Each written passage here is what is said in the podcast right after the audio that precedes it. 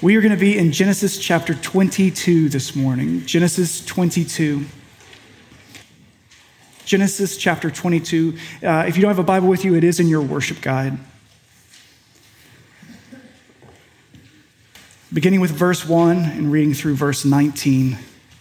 And let us listen carefully, for this is God's word. After these things, God tested Abraham and said to him, Abraham. And he said, Here I am. He said, Take your son, your only son Isaac, whom you love, and go to the land of Moriah and offer him there as a burnt offering on one of the mountains of which I shall tell you. So Abraham rose early in the morning, saddled his donkey, and took two of his young men with him and his son Isaac. And he cut the wood for the burnt offering and arose and went to the place of which God had told him. On the third day, Abraham lifted up his eyes and saw the place from afar. Then Abraham said to his young men, Stay here with the donkey. I and the boy will go over there and worship and come again to you. And Abraham took the wood of the burnt offering and laid it on Isaac, his son. And he took in his hand the fire and the knife. So they both went together. And Isaac said to his father, Abraham, My father. And he said, Here I am, my son. He said, Behold, the fire and the wood, but where is the lamb for the burnt offering? Abraham said, God will provide for himself the lamb for a burnt offering, my son. So they went, both of them together. When they came to the place of which God had told him, Abraham built an altar there and laid the wood in order and bound Isaac his son and laid him on the altar on top of the wood. Then Abraham reached out his hand and took the knife to slaughter his son. But the angel of the Lord called to him from heaven and said, Abraham, Abraham. And he said, Here I am. He said, Do not lay your hand on the boy or do anything to him. For now I know that you fear God, seeing that you have not withheld your son, your only son, from me. And Abraham lifted his eyes and looked, and behold, behind him was a ram caught in a thicket by his horns. And Abraham went and took the ram and offered it up as a burnt offering instead of his son. So Abraham called the name of that place, The Lord will provide. As it is said to this day, On the mount of the Lord it shall be provided. And the angel of the Lord called to Abraham a second time from heaven and said, By myself I have sworn, declares the Lord, because you have done this and have not withheld your son, your only son, I will surely bless you and I will surely multiply your offspring as the stars of heaven and as the sand that is on the seashore. And your offspring shall possess the gate of his enemy. And in your offspring shall all the nations of the earth be blessed, because you have obeyed my voice. So Abraham returned to his young men, and they arose and went together to Beersheba. And Abraham lived at Beersheba. This is the word of the Lord. Let's pray. O Lord, would you who met Abraham on the hill in Moriah meet with us this morning by your Spirit? Would you, who opened the heavens to declare your promises, open our hearts and minds to your promises today? And would you, O Lord, who spoke truth and grace to the deepest needs of Abraham, speak to our deepest needs as well? So would you speak, Lord? For your servants are listening. We pray these things in the name of the Father, the Son, and the Holy Spirit. Amen. I am often told uh, that I look like someone's friend or coworker or nephew. Even when I walked up here, there was probably some of you that said, like, oh, he kind of looks like, yeah, that it's happened all my life. I'm used to it. Uh, more frequent now, though, is that people uh, ask to take photos of me. Not with me, of me. Some people don't even ask, they just hold up phones and they take a photo. I'm sure that I have a passing resemblance to these people that they have in mind. It's probably three things uh, red hair, uh, glasses, and a beard. Just three things. Uh, that's all it takes to look the same. And when the glasses come off, the Prince Harry jokes start, and so there's nowhere to run. but us gingers, we are a rare breed. Um, and with beard and glasses, I suppose we all look enough alike to you people. if Dwight Castle and Matt Francisco ever get glasses, this place will be chaos. But I'm sure that if these people linger just a moment longer, like one second, they would realize that I don't really look like the people that they know. Uh, for a moment, a quick glimpse, sure, I, I looked like them. But if they would slow down, they, they would see. And a quick glance at Genesis 22, it seems like any other wild Old Testament story. Just 19 lines, this quick story of God and Abraham. But if you linger, if you slow down, it becomes strangely unfamiliar. It doesn't really look like God, not the God that we have been learning about for 22 chapters. And furthermore, it doesn't really look like Abraham, not the one that we've gotten to know. Something feels off here. Does it to you? Does this look like God to you? Asking Abraham to sacrifice Isaac? without explanation or any reason given? And does this look like Abraham to you? Asking no questions of the command. Chapter after chapter of Genesis, every time God has asked him to do anything, Abraham has responded with questions, even argued with God. And wouldn't this be the time to argue?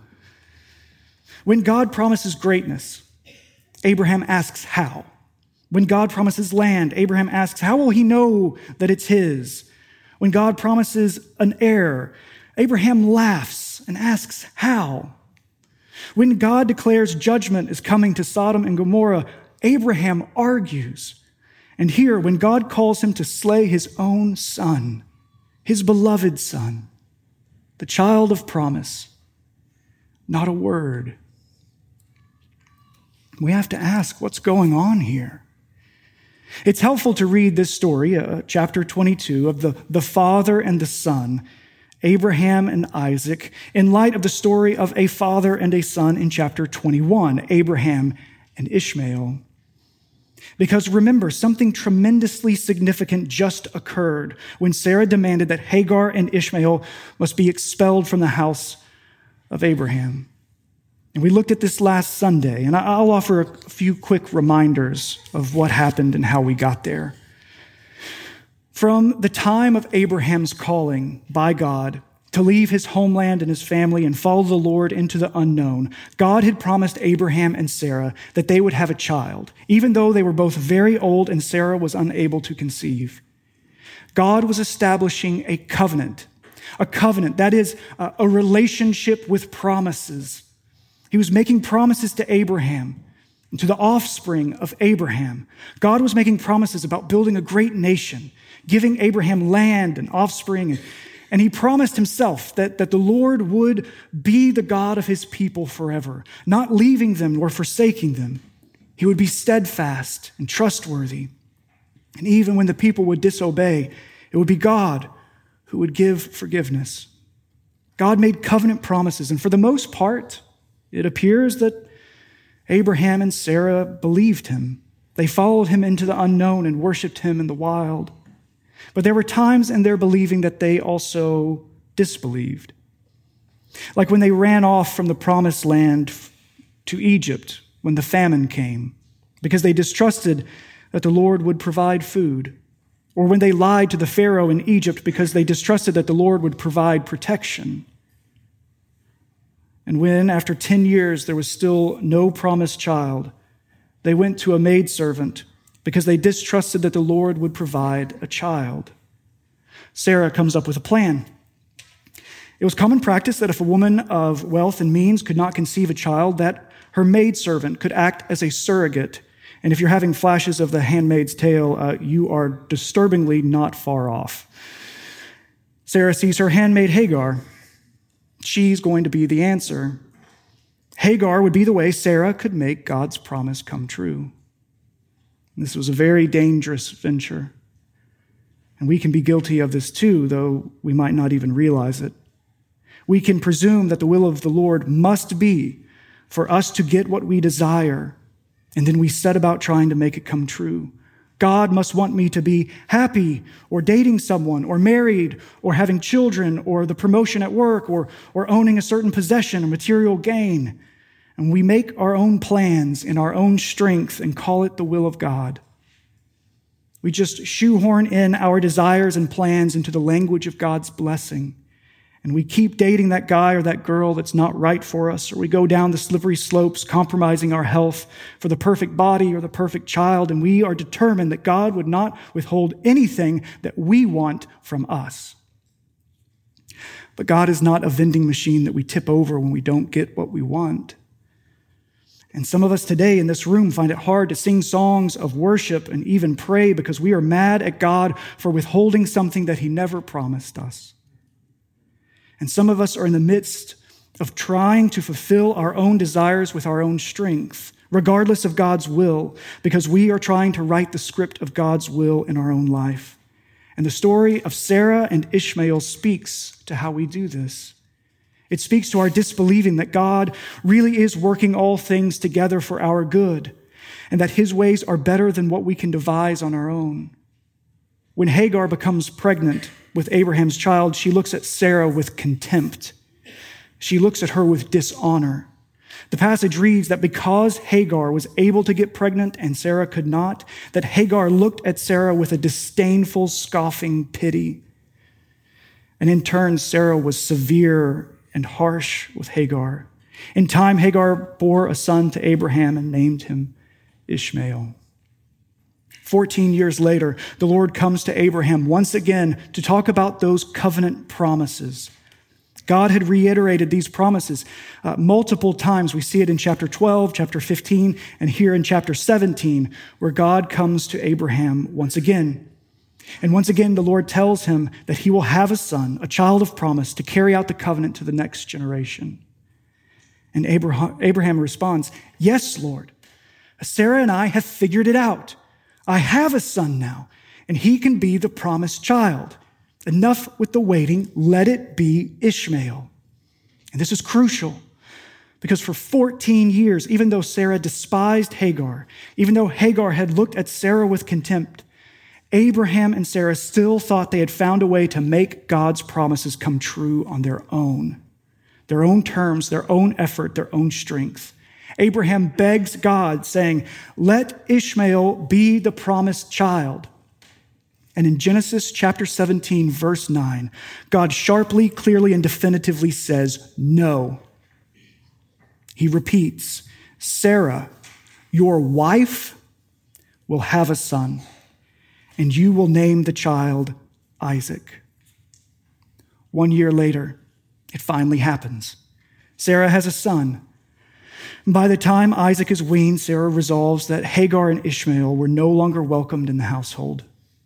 She sees Ishmael laughing at little Isaac and thinks about how Ishmael is the firstborn of Abraham, an heir to what God has promised, and she demands that Abraham cast him out. Abraham mockingly laughed at the promise of Isaac. Sarah mockingly laughed at the promise of Isaac. But when Ishmael mockingly laughs at Isaac, Sarah sees that he is a threat to the covenant promises. Think about this. Ishmael literally exists because of Sarah. The whole thing was her design. Ishmael was born to be her son. Like Eve, when she beheld the tree and saw the fruit look good for eating, regardless of God's plan, regardless of what he had commanded her, Sarah looked at Hagar and decided to make her own way to have a son because God must be holding out, and he was definitely taking too long. She had to take matters into her own hands. Sarah had to make God's promises come true because the Lord wasn't providing. She didn't trust him to provide. She had to make it on her own and call it God's. Sarah lives in the consequences of this distrust like we all do. Even now that God's promise of Isaac had come to pass, now, now that the way that God had always intended, it had occurred, and Sarah no longer needed her shoddy backup plan. She demands Hagar and Ishmael be expelled from the household of Abraham, and Abraham obliges. Years go by, and what happens next is as terrifying as it is unexpected. Genesis chapter 22, verse 1. God decides to test Abraham. To be clear, God is not tempting him, He's not trying to get him to sin. Rather, He is testing him. And in testing, God confronts and instructs so we might mature and grow in trusting Him. That's the difference between temptation and testing. Uh, the theologian William Mounce is helpful in making that distinction between tempting and testing, saying, quote, God does not induce anyone to sin. And in fact, we are to admit our dependence on God as we pray for protection from temptation. However, trials and testing will occur, so our faith can be purified and shown to us to be true all of which enables us to grow up into maturity. End quote. God decides to test Abraham. And like that first time so many years ago in the land of Ur, Abraham hears the now familiar voice of the Lord call out his name, Abraham. And just like that first time, he responds, Here I am. As God has many times before, he gives Abraham directions where to go and what to do. This has become a common theme in the life of Abraham, but something in this is different. The directions are horrifying. Verse 2 God says to Abraham, Take your son, your only son, Isaac, whom you love, and go to the land of Moriah and offer him there as a burnt offering on one of the mountains of which I will show you. So many questions come rushing at once. Sacrifice, the promised Isaac. And where is this land of Moriah? And wait, Isaac is his only son? Well, I guess now that's true. Now that Hagar and Ishmael have been sent off, Isaac is now his only son. And it's at this point in time when Sarah who had first desired for Hagar to bear a son and then cast them aside when she finally bore her own son. It's at this point that God calls Abraham to sacrifice Isaac, now that there isn't a backup plan. Now, when Sarah has released her grip on trying to make God's promises come true through Hagar, now, when she finally has a son of her own, it is now when God asks for the child to be offered up. Does that look like God to you? From what we've learned about God in these 22 chapters of Genesis, does this resemble God? And Abraham, who does not object, doesn't ask a question. In fact, he doesn't say a word. Does that look like Abraham to you? In the story of Abraham, we've seen more instances of his distrust in the Lord than his trust. It's been a long road of believing and not believing. In that, I see a strong resemblance between Abraham and myself the believing and simultaneous unbelieving, the confidence and the questioning. Like Abraham, I'm a skeptic by nature and nurture. In the words of Walt Whitman, I too am resistant of taking things at second or third hand. The story of Abraham is a long road of believing and not believing, trusting and not trusting that the Lord would provide. And here, and what might be the, the most outrageous and least logical instruction he's received from the Lord, Abraham doesn't say a word. He just wakes up early and obeys. Uh, maybe that's the reason it doesn't look like the Abraham that we've come to know. Because he's behaving in a way that's out of character. He's simply taking God at his word and obeying. I think it's critical as we interpret this difficult story right, um, to keep in mind that what God has asked Abraham to do is entirely outrageous on purpose. God never planned for it to ultimately happen. He never intended for Isaac to be killed. As a test, it was important for Abraham to trust God up to the point that it could happen, though. The test was for Abraham, not God. For Abraham to display and to know and to experience deep surrender. The surrender that God had been leading him to all these years. And in Genesis 22, Abraham is living in true surrender. And this is critical because, in the words of the late Brennan Manning, this God can ask anything of us. And Abraham has been learning this lesson on the long road of surrendering to God. You see, the test was never really about sacrificing Isaac, it was always about surrendering to God. The greatest tests and trials that you will face in your life are never just about the thing in front of you. It's always about surrendering to the Lord and trusting Him to provide. And Abraham, since Genesis chapter 12, has been on this long road of surrender and trust. This long road requires learning that I'm not going to make God's promises come true. I'm the one who trusts and obeys. God is the one who makes the promises come true.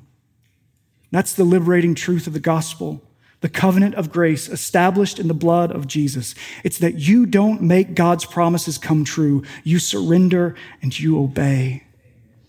If that sounds harsh and unsettling, that's because it is. God's grace unsettles us, it disturbs us, and then it comforts us. And that's exactly what God does here with Abraham. Abraham doesn't say a word. He just wakes up early the next morning. It's still dark and quiet. The fire from the night before has died down to embers. He readies his donkey and takes two of his servants with him. He wakes Isaac and tells him that they're going to worship the Lord in the land of Moriah. Abraham cut the wood himself. He could have had a servant do it, but this was his offering to give, his child, his sacrifice. They load up and depart. It doesn't say if Sarah knew what was happening. I doubt it. If she did, the scene would have been too overwhelming to express in words. You know, none of the gospel writers record the wailing of the Virgin Mary at the crucifixion of Jesus. But I'm sure John never forgot the terrifying sound of her grief. The land of Moriah was a three day journey of 50 miles. It's a lot of time to turn around. There were many hills in the area of Moriah. One of them would one day be the hill where the temple would be built. Another hill would later be called Calvary. But for Adam, for Abraham, uh, long before this land was called Jerusalem, the Lord would direct him to one of the hills to offer up his son, his only son, whom he loves. On the third day, when they had reached the land of Moriah, Abraham lifted his eyes and saw the hills. He said to his servants, Stay here with the donkey. I and the boy will go over there and worship and will come again to you. Do you think he believed that? That they both would come back down the hill? I don't guess he could very well tell them that he planned on coming back alone. Abraham took the wood off of the donkey and placed it on Isaac to carry. To think that another son would one day carry the wood of his execution up those same hills. Abraham took in one hand the knife and the other hand the fire father and son began their journey.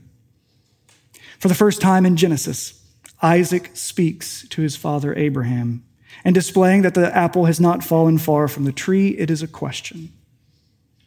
My father, he says, I see the fire and the wood, but where is the lamb? Isaac sees that all the elements required for the offering are there except the main one, the lamb. Where is the lamb? He asks. And Abraham's response shows us just how far he has come. He looks at his son, his only son, whom he loves, and says, God will provide for himself the lamb for the burnt offering. One way or another, the Lord will provide what has been required.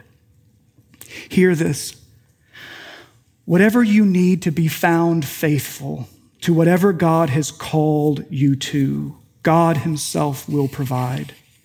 He does not ask uh, of us what He does not provide for us, so that you might be found faithful to Him. God will absolutely reveal your weakness, your inabilities, your shortcomings, your limitations, but He will supply what is required of you. And that is ultimately and supremely displayed in the giving of His Son, His only Son, whom He loves. Remember, it was the will of the Father to crush Him, that you might be called righteous and His child forever. Abraham looks at his son and resolutely declares that God will provide. And so they walk up the hill together. When they come to the place which God had told him, Abraham built an altar there, and he laid the wood in order. And then the father began to bind up his son. His son was surely stronger than he was at this time, but Abraham, picked up his son and laid him on the altar. He laid him down on top of the wood, the son of the covenant, the one who was to carry out the promise of offspring, to become a great nation, to bless the world, the one Abraham and Sarah had impatiently waited for for years. The old man lays him down on the wood, admitting and confessing his powerlessness and his total dependence upon the Lord. Then Abraham pulls out the knife to slaughter his son. How long he held the knife in the air, we don't know. How loud he wept, how ravaged by sorrow and anguish his soul was, we don't know. Nor do we know what Isaac was thinking. Did he believe his father? Did he believe that the Lord would provide? The philosopher Soren Kierkegaard wrote a book called Fear and Trembling about this scene. And he imagines different ways, configurations, different emotions, different ways that this could be playing out, but it's all speculation and imagination. Because we don't know. But we do know that they were humans, they were people like us, parents and kids. And fear and trembling often accompanies trusting the Lord. But interrupting this obedient agony, the Lord urgently breaks through the heavens and calls out, Abraham, Abraham. And I can only imagine Abraham through terror, exhaustion, and tears replying, Here I am. And the Lord says, Do not lay your hand on the boy or do anything to him. For now I know that you fear God, seeing that you have not withheld your son, your only son, from me. Abraham lifted up his eyes and looked around and saw behind him a grown male sheep, a ram caught in the thicket by its horns. And Abraham went and took the ram and offered it up as the burnt offering instead of his son. The Lord spoke through the angel again, reiterating and intensifying the covenant promises that God had been declaring chapter after chapter, repeating once again that it will be by his faithfulness that these promises will come true. He says to Abraham, By myself I have sworn, declares the Lord, because you have done this and have not withheld your son, your only son. I will surely bless you, and I will surely multiply your offspring as the stars of heaven and the sand that is on the seashore. And your offspring shall possess the gate of his enemies, and in your offspring shall all the nations of the earth be blessed, because you have obeyed my voice. Abraham and Isaac descend the hill together and they walk out of the land of Moriah. Abraham called the place of that hill, the Lord will provide. They return to the ser- servants and they journey home. The Lord will provide. That looks like God, doesn't it? That looks like the God that we have seen through Genesis who, even when he punishes Adam and Eve with curses, he gives them a promise of a Savior. This looks like the God who, even when he judges with floods, he promises peace. This looks like the God who, even when Hagar and Ishmael are suffering exile, he promises his presence and protection. And when God tests Abraham to express the faith in action, it is God who provides the sacrifice. That looks like the God we have come to know in Genesis. And when the consequences of sin threaten to destroy God's creation, he provides his own lamb, the lamb who will take away the sin of the world, because it is the will of the Father to crush him, the one for the many, that we might be healed. That looks like God. And while Abraham does not look like he used to, that is for the better, because now he trusts in the Lord the writer of the letter to the Hebrews says this Abraham considered that God was able even to raise Isaac from the dead, because Abraham believed without question when God said, Through Isaac shall your offspring be named. One way or another, Abraham was convinced he would walk down that hill with his son alive, even if that meant that God had to raise him from the dead. How was he so sure? Because God had made a covenant, a relationship of promise. That's all Abraham had when he walked up that mountain, and that's all he needed. God's word was enough. God had promised, through Isaac shall your offspring be named. Why did it have to be Isaac? In Islam, the Quran recounts the story of Abraham offering up his son to God, but the Quran does not name the child. It has been traditionally interpreted as Ishmael. Many modern Islamic commentators maintain that it could be either son, and that it really doesn't matter because what matters is Abraham's obedience to God. That is the moral of the story. But I disagree. I think the story falls apart if it's not Isaac. The entire crux of the story is wrapped up in the fact that God made covenant promises to Abraham about Isaac. It has to be Isaac because that is what God said. That's what he promised. That's the only reason Abraham could be confident. It wasn't just some vague promise and hopefulness that maybe God will be able to see him through. He knew that the promise was for Isaac. And if it's not Isaac, it falls apart. He stood there, knife in hand, because he had a promise from God that that boy was going to live. That is how he trusted. It was because of a promise. The lesson of Genesis 22, if we have to reduce it to one, it's not a moral lesson. It isn't primarily about how we have to be willing to sacrifice what we care about for God. The ultimate lesson is that we can put all our hope and all our trust in the steadfast covenant promises of God. Everything else can shake and crumble. Everything else can be demanded of us and laid on the fire. What God has established in his covenant promises, it's unshakable. This isn't a story about how to be brave and bold like Abraham. It's a story about how to be broken and trust in the promises of God. The Lord will provide.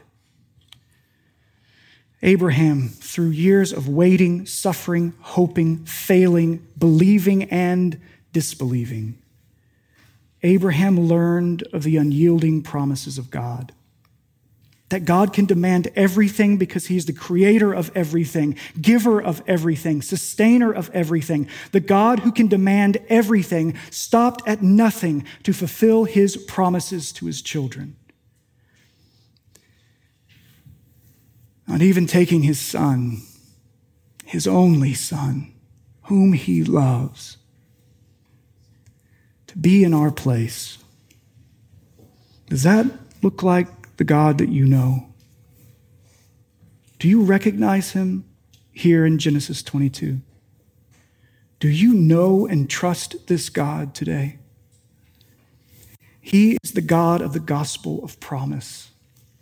The God who, out of his own free desire, set his love on you and sent his son, his only son, whom he loves, to live a common but perfect life to suffer an uncommon and horrifying death, to be a sacrifice for you. There would be no ram in the thicket this time, the son would be killed, but the son would be raised. The son drank the cup of wrath to the last drop, so you may never fear the wrath of God, but instead know his steadfast and everlasting love forever. Centuries after Abraham and Isaac descended the hill of Moriah, the Apostle Paul would write to Christians in Rome in Romans chapter 4, verse 13, saying this about Abraham. For the promise to Abraham and his offspring that he would be heir of the world did not come through the law, but through the righteousness of faith. For if it is of the adherents of the law who are to be the heirs, then faith is null, promise is void. For the law brings wrath, but where there is no law, there is no transgression. That is why it depends on faith, in order that the promise may rest on grace and be guaranteed to all his offspring, to all who share the faith of Abraham, who is the father of us all. As it is written, I have made you the father of many nations, in the presence of the God in whom he believed, who gives life to the dead and calls into existence the things that do not exist. In hope, Abraham believed against hope that he should become the father of many nations, as he had been told, So shall your offspring be. For he did not weaken in faith when he considered his own body, which was as good as dead seeing that he was about a hundred years old, or when he considered the barrenness of Sarah. No, no unbelief made him waver concerning the promise of God, but he grew strong in his faith as he gave glory to God, fully convinced that God was able to do what he had promised. That is why Abraham told his servants that he and the boy were going up the hill to worship the Lord, and that is why he said they would both return down the mountain. Abraham was fully convinced that God was able to do what God had promised to do. In hope, Abraham believed against hope. He believed against everything he could see in front of him because the promises of God rest on grace. If this story sounds harsh and unsettling, that's because it is. God's grace does unsettle us. It disturbs us from where we are and leads us to where we need to be, and He comforts us in that grace. We walk back down the mountain looking less like our old selves, convinced more than ever that God is able to do what He has promised that the Lord, through Christ Jesus, has provided for us everything we need for life with Him forever. And we can surrender to Him today because His promises are true. Let's pray.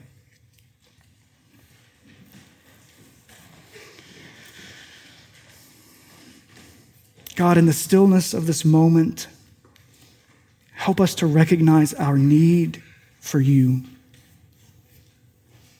And Lord, help us to surrender. Help us to surrender to your grace, your mercy.